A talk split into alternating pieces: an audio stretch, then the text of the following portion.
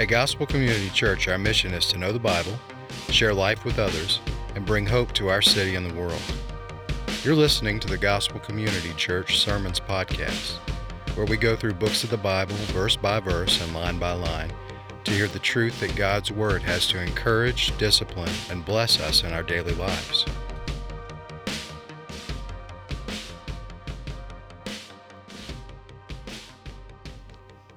Morning, how are we doing? Good, good. So, uh, my name is Kurt McDonald. I am one of the pastors uh, here at the church, and it is my great privilege uh, to bring to you God's holy, inspired, and inerrant word this morning. May He add His blessing to it. Uh, as you know, last week we began our series in 1 Corinthians, uh, and we looked at the geography, we looked at the culture, um, so that we could get a better understanding or a better grasp of uh, this people group into which the apostle paul is speaking the gospel to. So this is this is the unchanging gospel that he's speaking into a particular culture. And so understanding that culture helps us understand uh, the way in which they would have heard it and received it. And so today uh, we're, we're getting into the text. So we attempted uh, to to get into the text last week and we got one word in. We stopped at Paul. Uh, and so my, my goal uh, was to get through um, all the way through the Thanksgiving, verse 9. I did not get that far. Um, so, what we're doing uh, this week is we are coming through uh, verses 1 through 3. So, go ahead and get your Bibles out, get your smart device in front of you um, so that you can look at the text as we go. That way, you know I'm not making it up as, uh, as we move along. So, let's do this. Uh, can we get right to work this morning? Okay, let's get right to work. I'm going to give you uh, the, the sermon in a sentence, the big idea. Here we go. Uh, Christians Christians are called by the will of God to live holy lives with other believers. That's the sermon, that's the text. Christians are called by the will of God. Um, and, and it's not as if God calls us into his family and then transports us directly to heaven. Wouldn't that be nice? That's not how it works. That's not God's plan. God calls us into his family. And so we're called to live holy lives together. Everybody say together. Together, with other believers. And so that's what we're going to be talking about today. So, have you ever thought of this question? Have you ever asked yourself this question? How did I get here? Now, uh, you might say, Pastor Kurt, I drove. That's not what I mean. I mean, how did, how did you become a Christian? How, how did you get into the faith? How, how do you believe what you believe about Jesus. So um, let, us just show of hands. Who was raised in the church? Mama and daddy drug, okay, most of us. Mama and daddy drug your, your tired tail to church, kicking and screaming, no matter if you wanted to go or not. M- many of us were raised in the church. So some of us don't even remember a time where we didn't believe on Jesus. Um, for me, I, I, believed on Jesus or, or, chose to follow Christ when, uh, when I was in middle school. I was uh, at, a, at a beach camp, and, and the youth pastor was up there, and, and, and he was, he was communicating to us about our sin. And, and I felt this deep conviction over the things that I had done and the life that I'd lived. And, and I was far away from God, and, and, I, and, and I believed on Christ. I asked Christ to come into my heart. Others of us maybe weren't raised in the church at all. You, you found yourself maybe at just rock bottom, racked with addiction, drugs and alcohol, abusive relationship, and, and just out of a sense of you weren't raised in the church, you didn't know anything about it, but just uh, out of a sense of I've, I've got to find a way out, you called upon the name of the Lord. But others of you, maybe, maybe you just started investigating Christianity. Sounds interesting. I've, I've looked at other religions and I'll investigate Christianity, and, and that's kind of what, what got you in the door. Or, or maybe you got here because you had a friend or a family member that just wouldn't leave you alone. Now, all of that very well may be true. Any of those scenarios, which I just named, very well may be true. But underneath all of those scenarios was the powerful hand of God working to bring you to Himself. So, so no matter which way you, you entered into the door of Christianity, the powerful hand of God was working to draw you, to call you, and to bring you unto Himself. So it is appropriate to say, I chose to follow Christ, but the only way you would ever choose to follow Christ is if He took the scales off of your eyes, if He took your, your heart of stone and turned it into a heart of flesh, if, if He showed you who He really is, that's the only way you would ever choose to follow Him.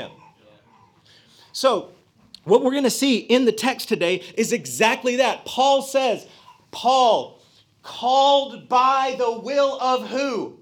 God, called by the will of God to be an apostle to the saints, those who are sanctified, called by the will of God. This is exactly what he's talking about. This is why it says in Romans 3:10. Look at this. As it is written, look at look at this.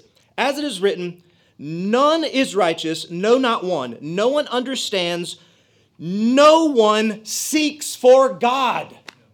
Nobody seeks for God. So, so listen, if you're here this morning and, and you're like, you know, I'm just, I'm kind of checking out this Christianity thing. Hey, let me just let you in on something. Uh, the Lord is working in your life.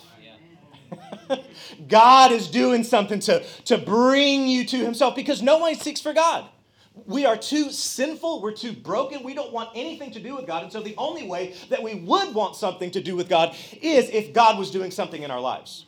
Um, th- th- this is why it says in, in John, Jesus says this, John 6 44, no one can come to me.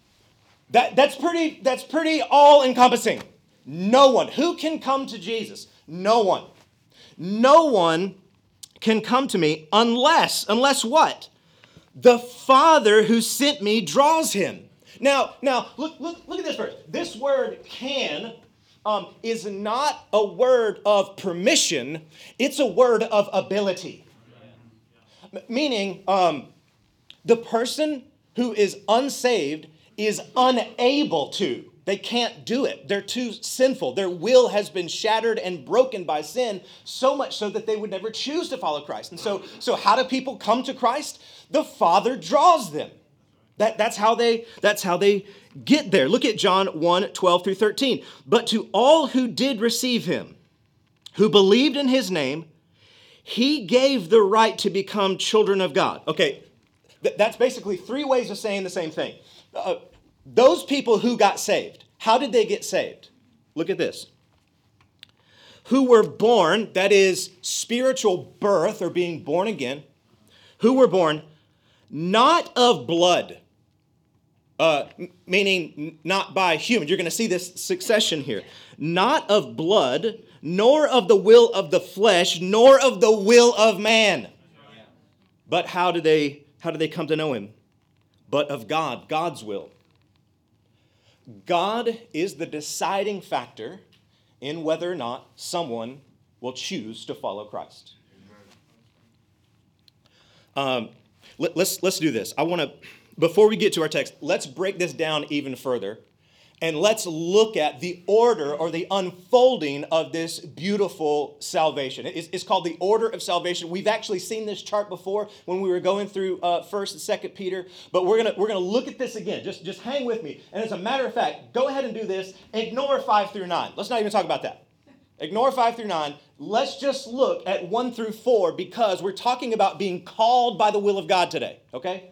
Here's what happens election. Number one, how, how do we get into the door of Christianity? How does someone become a Christian? Here it is. One, election. God's choice of people to be saved. Before the foundation of the world, Christian, God said, You're mine. I love you. You will be mine. I will be yours. I'm going to save you. I'm going to send my son. He's going to live a perfect life. He's going to die the death that you should have died in your place for your sins. And that shed blood on the cross will be your atoning sacrifice. You will be saved. Amen. Period, paragraph. That was God's choice. Then there is this effectual call. Effectual, meaning the call had effect. There's a general call, that's the call of the gospel that goes out to everyone everywhere. But then there is an effectual call, meaning you hear the gospel with effect, it works in your life. Then there is regeneration. The power of the Holy Spirit overtakes you puts your broken, sinful will in bondage. Your eyes are open, the scales come off, your heart of stone turns into a heart of flesh. It's as if you were being held up underwater and you burst out of the water. And what, what do you do immediately? You take a deep breath, you, you become spiritually alive, you're regenerated. And then, number four, that's what happens. That's when you choose to follow Christ, your faith and repentance. Election, effectual call, regeneration, conversion, faith, and repentance. You say, I'm going to place my faith on Jesus Christ. What he did on the cross was for me. You see, that's the difference. You, you can leave here right now and go find somebody who's not a Christian and ask them, What did Jesus do on the cross? He died for sin. Right? We're in the South. Most people are, you know, semi-religious. Most people understand that concept. The difference is when you say, not only did Jesus die on the cross, but that death was for me. Okay? That is faith and repentance, where you understand the life that you have been living has been contrary to God. Uh, you have been living in rebellion, deciding your own way, deciding your own path, saying, you know what, my sexuality is my sexuality and I can do with it whatever I want. My money is my money and I can do with it whatever I want. That is the way of rebellion. And repentance says, those ways are wrong and I must subject myself, my life, my marriage, my money, my children, everything that I have, all that I am, I must, I must ask forgiveness from God and then give everything to Him. That's repentance. Okay? So today, we're going to be looking specifically at this idea of effectual call. Christians are called, back, back to the main idea, Christians are called by the will of God, by the will of God, to live lives of holiness, striving after Him. You see, it's not as if, well, I'm elected, uh, you know, God has called me, I'm regenerated and I'm converted, and I know that I'm going to make it to glorification, and so I'm just going to live however I want to live. No, no, no, never. Never. Those of us who have truly received, listen, those of us who have truly received grace would never seek to abuse it because we love Jesus. We love Jesus. If you're truly converted, you love Jesus. And because you love him, you want to obey him with your life, especially as he calls you unto holiness. If you're if you're taking notes, the predestined grace of God saves us from Satan, sin, and death, and calls us to a life of holiness in the context of community. We, we say this around here all the time. We're, we're not just saved from something, we're saved to something. Amen. We're, we're saved from Satan, his power. He no longer, Christian, he no longer has power over you. Um, we're, we're saved from sin, meaning the power of sin that enslaves you, that traps you, that ensnares you. We're saved from that. We're saved from death, meaning um, Christians, you will not deal with eternal death and damnation away from God. We're saved from all of that, and for that we say, Amen. praise Him. Hallelujah, praise Him but we're also saved to something, to a life of holiness, striving to get rid of sin, and we don't do that alone. That's, so, so the path is narrow, right? The Christian path is narrow, but it is not a lonely path. It should never be a lonely path. There should be a community of brothers and sisters in Christ alongside of us traveling down this road with us. So, some, some would see salvation working in this way. Um, Jesus dies on the cross, and after his death, he extends his hand and says, Anyone that would take my hand, I will save. That's called synergism. We understand uh, salvation is monergistic, not synergistic, meaning uh, Jesus dies on the cross to pay for our sins, and we are swimming as fast as we can towards the bottom of the sea. And instead of letting us continue to swim towards the bottom of the sea, Jesus reaches in and snatches our rebellious tails out of the sea. That is monergistic salvation and the way that we understand the scriptures to be. That is the effectual call, that is election, effectual call, regeneration, and conversion, as we just saw. That's the sermon, y'all. I'm done.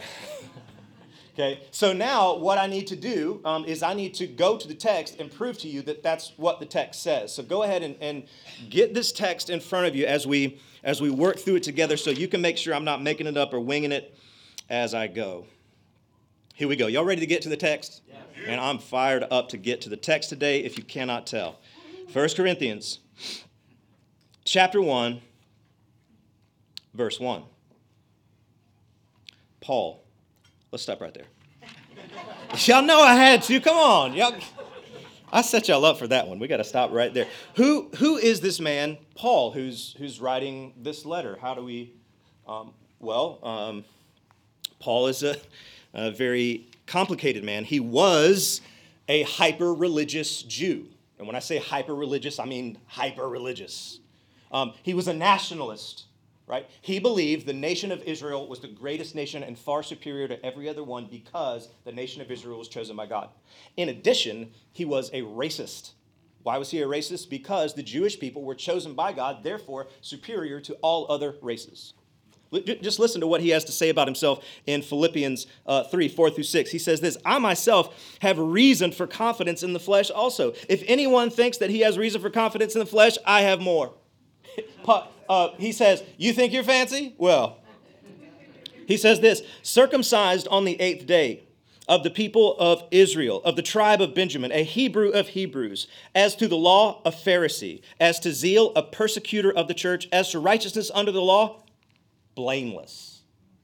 I mean, again, he's saying, You think you're fancy? I'm way more fancy. You think you're religious? I'm way more religious. But here's what happened to this dude there he was on the road to Damascus. He has official papers in his hand, official papers from the synagogue, which says he can go into the other synagogue in Damascus. He can hunt Christians. He can tie them up, beat them, and throw them in jail. That's what the official paper said. That's what he was going there to do. But God interrupted his plans. Don't you like it when God interrupts your plans? I mean, I don't like it, but I'm, I'm glad that he does. Amen. Yeah. I'm glad that God does interrupt our plans. I'm not super pumped when he actually does it. As he's going on the road to Damascus, Jesus shows up, knocks this fool blind. He gets, I mean, he, he is blinded by the shining light of Christ. Uh, Jesus asks him why he is persecuting him. Uh, Paul then hears the effectual call of Christ calling him into his service as an apostle, and his life is changed forever. And as a matter of fact, that big list that, that he just that, that we just saw in Philippians about how you know, how awesome he was, Hebrew of Hebrews, circumcised on the eighth day of the people of Israel. He says, I count all of that as loss for the cause of Christ. He's radically, radically transformed. Paul, let's let's keep going. Paul, called by the will of God, called by the will of God. The only way that the Apostle Paul is going to get saved is if he is called by the will of God. He wasn't interested in Jesus. He wasn't seeking Jesus. He wasn't, you know, I've got some questions about Jesus. He wanted to kill Christians and throw them in jail. That's how much he hated Christianity. That, that's how religiously filled with zeal he was, hunting and killing Christians. But he gets called by the will of God. So, so last week, last week I said this at the end of the sermon. I said, I think that we should pray for the most unlikely people to be saved. Now, I want to clarify that. They're only unlikely by human standards.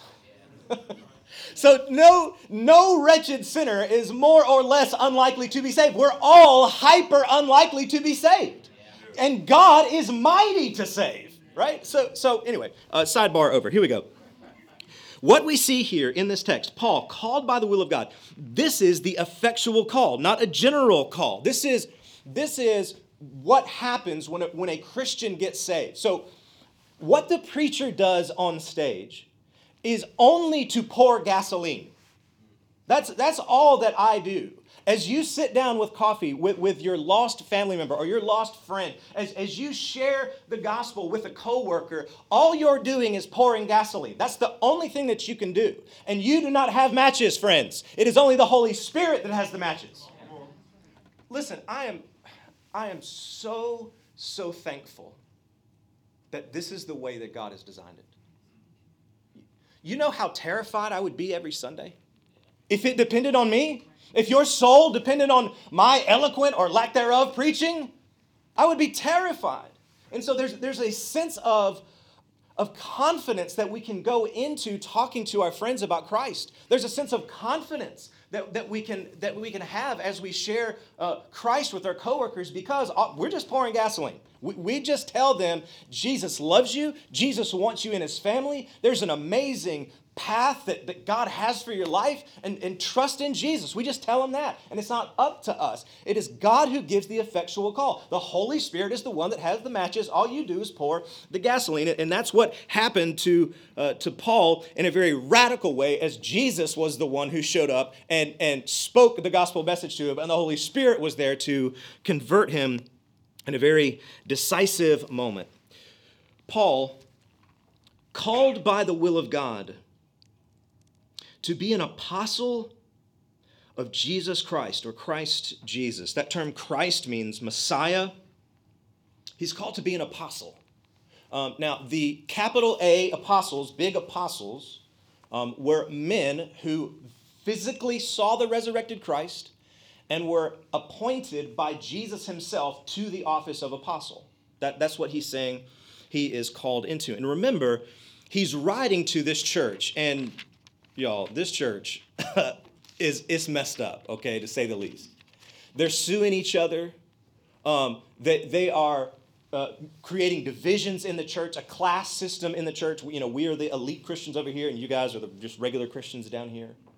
Um, they're, they're getting drunk at communion. They are sexually immoral. And so he's reminding them of his authority as an apostle, right? I'm, I'm Paul, called by the will of God to be an apostle because he's writing to reform or to correct what's been going on in this church. And so he's reminding them that he is an apostle. Now, he is not insisting that he is worthy to be called an apostle. Rather, he is reminding them of who said he was an apostle. Do you see that in the text? Look at it. Paul, called by the will of God to be an apostle of who? Christ Jesus. So, so listen up. He, he's saying, I'm about to try to correct some things in the church. I'm about to like get some things straight here. And I'm just letting y'all know Jesus told me to do this. Jesus called me to, to say this. And so I've, I've got to say it. Paul, called by the will of God to be an apostle of Christ Jesus, and our who? Brother. We're, we're automatically entered into this familial language. You have the effectual call of Christ, and it's directly connected to this familial language of brother. He calls this dude his brother, his brother Sosthenes. Now, we learned last week from Acts 18 that uh, there was this dude named Crispus, and he was the ruler of the synagogue in Corinth. And Paul comes to town, uh, preaches, and the effectual call comes to Crispus, and he gets saved, and they replace him at the synagogue with this guy Sosthenes, and then Sosthenes gets saved. And, and so he's, he's here with him. And, and, and it's almost as if um, he, he's, he's reminding the church at Corinth that Sosthenes is with him because Sosthenes carries some weight in that community. He, he was the synagogue ruler, and now Sosthenes and Paul are on the same team. And he calls him, he calls him uh, his, his brother. Verse 2.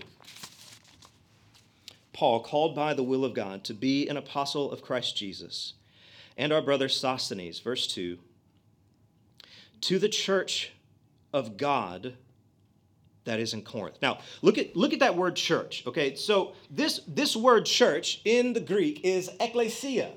Ekklesia. And, and what that word ekklesia means is a gathering. It means a gathering of people. So um, you could have an ekklesia at a stadium. You could have an ekklesia um, in, in a marketplace. Um, you could have an ecclesia in a government building to hear a politician give a speech. But this ecclesia right here has a particular designation, does it not? To the ecclesia of God. This is God's church. This is God's church there in, in Corinth. This, this is specifically his church. So, what is a church? I'm glad you asked. Here we go. If you're taking notes, the local church is a community of believers organized under qualified leadership that gathers regularly for preaching and for worship. They observe the sacraments, practice church discipline, and seek to fulfill the great commandment and the great commission, the great commandment, which is to love the Lord your God with all your heart, with all your soul, with all your mind, and love your neighbor as yourself. The Great Commission, which is go into all the nations uh, and make disciples, baptizing them in the name of the Father and Son and the Holy Spirit. Okay? Great commandment, great commission. So a church, in order to actually be a church, must be doing these things. If they're not doing these things, they're not a church. And you, listen, you cannot call something else that's not this a church. Listen, if y'all want to see me lose my mind, if you want to, if you want to see me just lose my ever loving mind, come up to me and tell me that the golf course is your church. I will, I will regulate. I'm telling you, I will. Regulators will mount up. It was a clear back night, a clear white moon. Now, because it's God's church. So you can't take this idea of church and, and make it whatever you want to. So the golf course is not your church. The deer stand is not your church. Going hiking is not your church. The church is what God says that it is. God sent his son to die for a particular people. And he calls people together to gather together under regular preaching, under church discipline, doing all the things, the Great Commission, the Great Commandment. He calls that the church. And so that's what the church is. Okay, y'all don't believe me. Listen, there okay, there is I'm still talking about it. There is a there's a country song. There's a country song, maybe you've heard it. It's called My Church. Now, for the record, I do listen to other types of music other than country. I listen to country and western. Now, there is I'm playing. I'm I, okay. There's a country song that comes on the radio. It's called My Church. Uh, I'm going to read the lyrics to you just for fun. Here we go. She says this I've cussed on a Sunday I've cheated and I've lied. I've fallen down from grace a far too many times. Okay, fine. I'm, I'm with you so far. But I find my holy redemption when I put this car in drive, roll the windows down, and turn up the dial. Can I get a hallelujah? Can I get an amen? Feels like the Holy Ghost running through you. When I play the highway FM, I find my soul revival singing every single verse. Yes, that is my church. No, it's not. That's not your church. Can I get a hallelujah? No, you can't. Can I get an amen? No, because that's not your redemption. That's not the church. The church is what God says it is. Paul is writing this letter to the church of God. Don't you understand? I, I, know I'm being silly, but don't you understand how important this is? These are the people which Christ has shed his blood for, the precious blood of Christ. And so to throw around the idea of you get to make up your church whatever you want it to be is, is blasphemous, and it says that the purchasing blood of Christ is worthless. And, church family, we cannot do that. We cannot do that. You are called to a particular people in a particular place. And God planned that before the foundation of the world. You see, Jesus knew about GCC before we ever thought about planning this church. It was Jesus who called us together as a particular people. He knew who we were going to be. Jesus knows who he's going to call into membership here. Jesus knows who he's going to minister to here. And Jesus knows the exact date when GCC will close its doors. Jesus knows that because it's, it's the church of God. Now, listen to the way that he describes these people. To the church of God that is in Corinth, he, he says these two things about them those sanctified in Christ Jesus called to be saints. They are sanctified saints. The church of God in Corinth is filled with sanctified saints. Now, again, keep reading this letter. Keep reading this letter. There is, there is an instance of incest in this church. That's how jacked up they are. But they are sanctified saints. How in the world can that be? Well, um, the, those of you who are, where are my deacons at? Deacons in the room? Okay, deacons had to, had to go through a, a, a systematic theology training, right? And in that systematic theology training, we come across this idea of sanctification. And usually, when we think about the idea of sanctification, it is directly connected to progressive sanctification. Are y'all still with me? Am I going too fast? It's, it's directly connected to progressive sanctification, meaning that you are killing sin and becoming more like Christ. That's what progressive sanctification is. That's not what he's talking about. Because this church, um, while they are supposed to be acting like Christians, they're actually acting like Corinthians. So this is not talking about progressive sanctification. Rather, this is talking about positional sanctification. Oh, somebody, somebody now help me. Positional sanctification. What is positional sanctification? I'm glad you asked. Here it is. Positional sanctification occurs when we trust in Christ alone for salvation. Then we are forgiven, set apart as God's holy people, made into a new creation, and therefore are seen as holy in God's sight. That's positional sanctification. When, when you hear the effectual call and you become a Christian, you are positionally sanctified and put on the road of being progressively sanctified. It, it's something that you are, you already have it, and so work to attain it. Um, remember when, when God told the people of Israel, I got this land, it's a promised land, and it's yours. You already have it, it's your land, now go get it. It's the exact same way. You are positionally sanctified. If you are a Christian, God sees you as holy. God sees you as his, his child. When he looks upon you, he doesn't see your, your stain, your filth, your sin. He, he sees you as pure. It's incredible. It's mind blowing.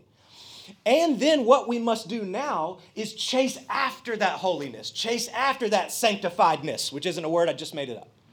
That, that's, that's what the Christian is set out to do. These Christians were really, really messed up, but their positional sanctification was not based upon their behavior, but it was based upon the declaration of what God had said. Their sanctification, by virtue of being saved, was their connection and union with Christ. Christian, in the same way, you're standing with God. Listen to me, Christian. You're standing with God does not depend upon your performance. I'm, I'm telling you right now, I have the most difficult time believing that. As a pastor, I, I, know, I know that the Bible says that, that my standing with God is not dependent upon my performance, but I have to remind myself of that every single day, almost every single moment, because I want to go out there and work and see the church grow and see people saved. And, and, and there's, this, there's this voice, this lie in my heart that says, if you're not working for God, if you're not doing for Him, if the church isn't growing, if people aren't getting saved, if the new members class isn't filled, then somehow God is disappointed with me. And that is a lie from the devil. And Christian, it's, it's the same with you. If you find yourself believing that, well, you, you know, you're not reading the Bible enough, and so God's unhappy with you. You're not spending enough time in prayer. You went to that coffee with that friend who doesn't know Jesus, and you didn't tell them about Jesus. How dare you? I am, I am ashamed at you. How, that, that is not the voice of God. The heart of God says, You are my son, you are my daughter, and I love you. So he calls them sanctified, and then he, he calls them saints, right? We use that idea of saints as, um, as that's the elite Christian. Oh, that, that sweet woman, she is a saint, right? That's, that's the elite godly. No, the, the Bible never uses the idea of saint as the elite Christian. The Bible says that every Christian is a saint. Feel free to call me Saint Kirk. Go ahead, as long as I get to call you saint too. Because that's the way God sees us. He sees us as sanctified and as saints. If you're taking notes, please, please jot this down. We must strive to become what God said we already are. We must strive to become what God said we already are. God already said we're positionally sanctified. God already said that we are saints. And so let us strive in holiness. Let us strive for holiness to, to be that and, and to do that. We must strive, we must strive, we must strive. So here's what you need to know. It's, it's not that God saves us by, by his effective call, election, effective call, regeneration, conversion. He welcomes us and, and we know that if it is God who does the calling and brings us into salvation, that He will never let us go. It's, we never use that as license to live however we want. As a matter of fact, listen to what Paul says in 1 Corinthians. He's going to go on to say in chapter 9 1 Corinthians chapter 9 verse 27, he says this, "But I discipline my body and keep it under control." I mean, that you want to talk about striving for holiness? Other translations, I think it's the NIV, it says, "I beat my body into submission." Is is what it says. He says this, lest after preaching to others, I myself should be disqualified. So, so the apostle who writes that it is God who saves from beginning to end, that, that there is the electing power of God's grace, and you will unfailingly come to him and you will remain with him. The, the apostle that preaches that, he also says, and I discipline my body so that I might obey him. I strive towards holiness. Let, this is so important. Lest after preaching to others, I myself should be disqualified. Why doesn't Paul, why is he striving for holiness in such a way that he is not disqualified? The reason that he's doing that is because if he becomes disqualified, if he disqualifies himself from ministry, it would bring shame upon the name of Christ. And Paul loves Jesus. Church family, here's the whole key. Here's the key. Write this down. Those who have truly been converted love Jesus. And if you love him, you want to obey him as he calls you to holiness. Those who have truly been converted, those who have been elected, regenerated, converted truly, they love Jesus. Christian, do you love Jesus? Yeah. Do you love him? Do you really love him? Does he, does he stir your heart's affection as you think about his, his road that he walked down as he carried the cross to, the, to his place of execution so that you might be a part of the family of God? Does that stir something in your heart? Do you love him? Then obey him, then strive for holiness. Now look at this. To the church of God that is in Corinth, to those sanctified in Christ Jesus, called to be saints, look at this word called to be saints. How? Together, together. This, this road, it's not a lonely road. It's a narrow road, but it's not a lonely road. As we enter into the local context of what it means to be a part of a Christian community, of a church body, we're entering in this whole thing together as brothers and sisters. That's why he called Sosthenes his brother, his brother. We, we get this whole new family, right? So some of us come from really painful family context. And as, as we enter into this family, it, it, it, becomes home to us because we love one another and we care for one another and we, we serve one another. It's, it's to be done together. If you're taking notes, Christian community is the soil in which a Christian grows. Christian community is the soil in which a Christian grows. As, as iron sharpens iron, as as, as we go to one another and pray for one another and encourage one another, as, as we strive together alongside with one another, as we rebuke one another. That's, that's how we grow. We grow together. Christians don't grow alone, Christians grow together in the context of community. We got to move. Called to be saints together with all those who in every place call upon the name of the Lord. He, he's talking about a local context, a local Christian community right there in Corinth. And, and he's also talking to the, the church, not just local, but the church universal, meaning the, every church everywhere. Listen, what that means is that it's not all about GCC.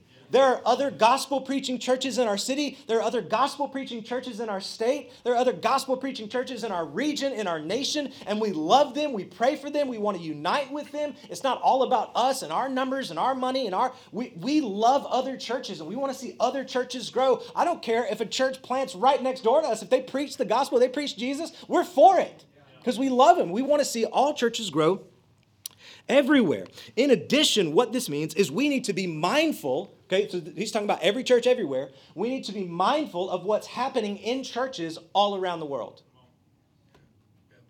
This week, I received this letter, and, and I want to I want to read it to you.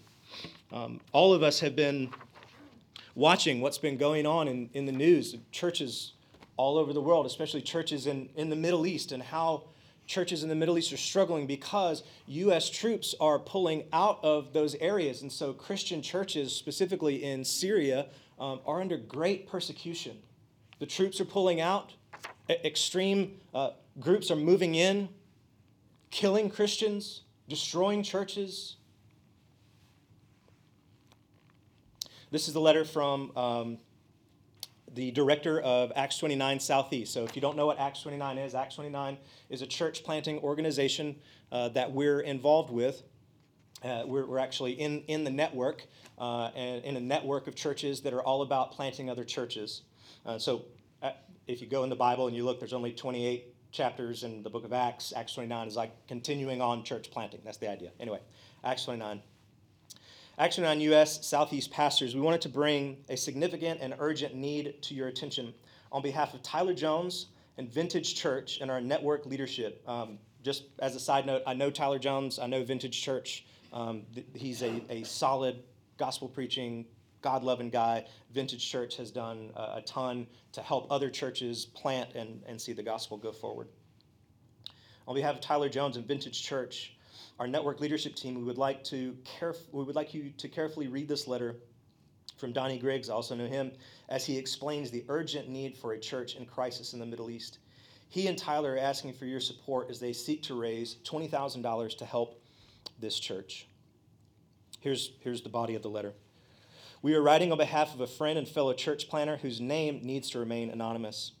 He and his family were sent out by an Acts 29 church two years ago and have been based in northern Iraq since then. He and a team of locals have been working with local churches and new Christians in Syria for the last year and a half. As the withdrawal of U.S. troops has become a reality, persecution and displacement has already become. While others are fleeing in terror, he and a team have gained clearance and are headed into East Syria to stand with the churches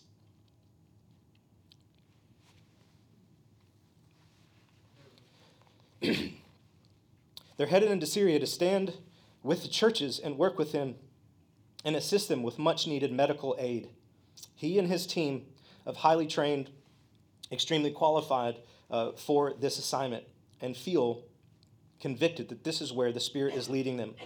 We are writing this on behalf to ask you to please consider immediately supporting them with much needed funds. We are hoping to raise $20,000 for uh, help in this significant need. They expect that most or all of their equipment will be confiscated at the border, and so they will have to repurchase this material after they enter into the country at a premium. They also do not expect that they will be able to receive more money once they enter Syria, and they are not sure when they will be able to leave, especially if full blown war breaks out. All of us are aware of the situation that is developing, but none of us are prepared to respond as this church planter is we would prayerfully consider part would you prayerfully considering partnering with them by giving towards this great need? Um, after receiving this letter i, um, I, I, read it. Uh, it was also sent to uh, david patton. Who also read it and, and david sent the elders an email and said we know these people. We, we know this church. We know that that there really are there on the ground, boots on the ground in Syria under great persecution as they try to spread the name and the fame and the glory of Christ, and we want to do something about it. So, as a church, we want to send at least $2,000 uh, to help these people. So, I'm asking you, let's do it, church. Let, let's, let's go above and beyond that to help these people get medical supplies so they can help people and, and spread the love and, and, the fame and the name and the glory of Christ. A couple ways. Um, there are envelopes in the back. Put money in it, write Syria. 100% of it goes there. Uh, write a check. In, in the memo line, write Syria. 100% of it will go. In addition, uh, you can go to your regular online giving. So go to gospelcc.com, click give, and go to that choose fund. It'll say choose fund. It's a drop down menu. Click that, and you'll see Syria. And you can click there and, and give to help these brothers and sisters in Christ um, in need. To the church of God that is in Corinth, to those sanctified in Christ Jesus, called to be saints together with all those in every place, including Syria. To all those in every place call upon the name of the Lord Jesus Christ, both their Lord and ours. He ends this way Grace to you and peace from God our Father and the Lord Jesus Christ. You see, without grace, there can be no peace. Without grace from God, Without the effective call of God coming to us, there, there could not be peace or shalom with God. That's why he ends this way by giving to us grace and peace. Well, what are we to do with this introduction? Was, did you find this introduction to be as rich as I did? Not something just to blow by, not something to, okay, the introduction's over, let's just keep going. No, no, slow down. What are we to do with these three deep verses? I got two thoughts and then I'm out of your hair. Number one, this introduction points us to Jesus so that we can be like him. Look, just look at the amount of times in these three short verses that Jesus is talked about and mentioned. Paul, called by the will of God as an apostle of who? Christ Jesus and our brother Isaac to the church of God that's in Corinth, sanctified in Christ Jesus, called to be saints together with all those who call upon the name of the Lord Jesus Christ, both their Lord and ours. Grace and peace to you as God our Father and the Lord Jesus Christ. I mean, he, he can't go three words without talking about Jesus. It's, it's gospel centered, it's Jesus centered. It's pointing us to Jesus so that we can be like him, so that we can strive to say, what was Jesus like? I mean, I'm, let's do it, church. Let's resurrect the what would Jesus do bracelets. Let's do it so we can get this on our mind and just so that we can understand who Jesus is and seek to be like him compassionate, loving, merciful, a restorer of the broken. That's who we need to be. This introduction points us to Christ so we can strive to be like him. Secondly, the Corinthian church may have looked like it was falling apart, but the God of the universe, who sustains all things, was holding them together. As, as jacked up as they were, as messed up as they were, Paul still calls them saints. He still calls them sanctified. He even calls them a church, a church of God. And, church family, if, if God can hold this jacked up mess of a church together, he, he can hold your messed up life together. So, I said it at the beginning, I'll say it again. Christians are called by the will of God to live holy lives together with other believers. Let's pray.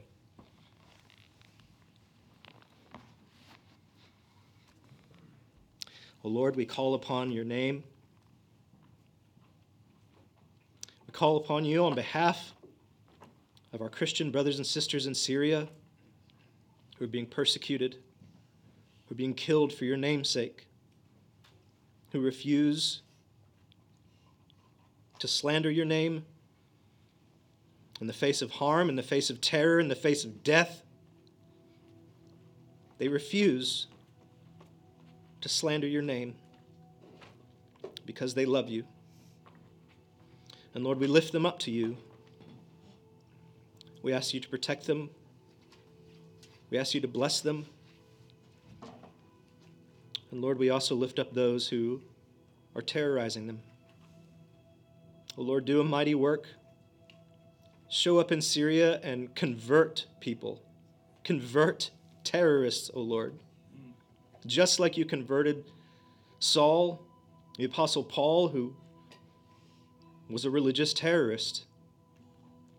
But you are mighty to save, and you have the power to change hearts. Change their hearts, O Lord. Lead us and how we can serve them and how we can help them even further. We pray protection over them now. Lord, I pray for this church this gathering of saints, sanctified positionally in you. May we strive for holiness. May we strive together as a people, united under one name, under one Lord. That is the name of Christ. I pray this in that exact same name, the name of Jesus, our great God and King. Amen.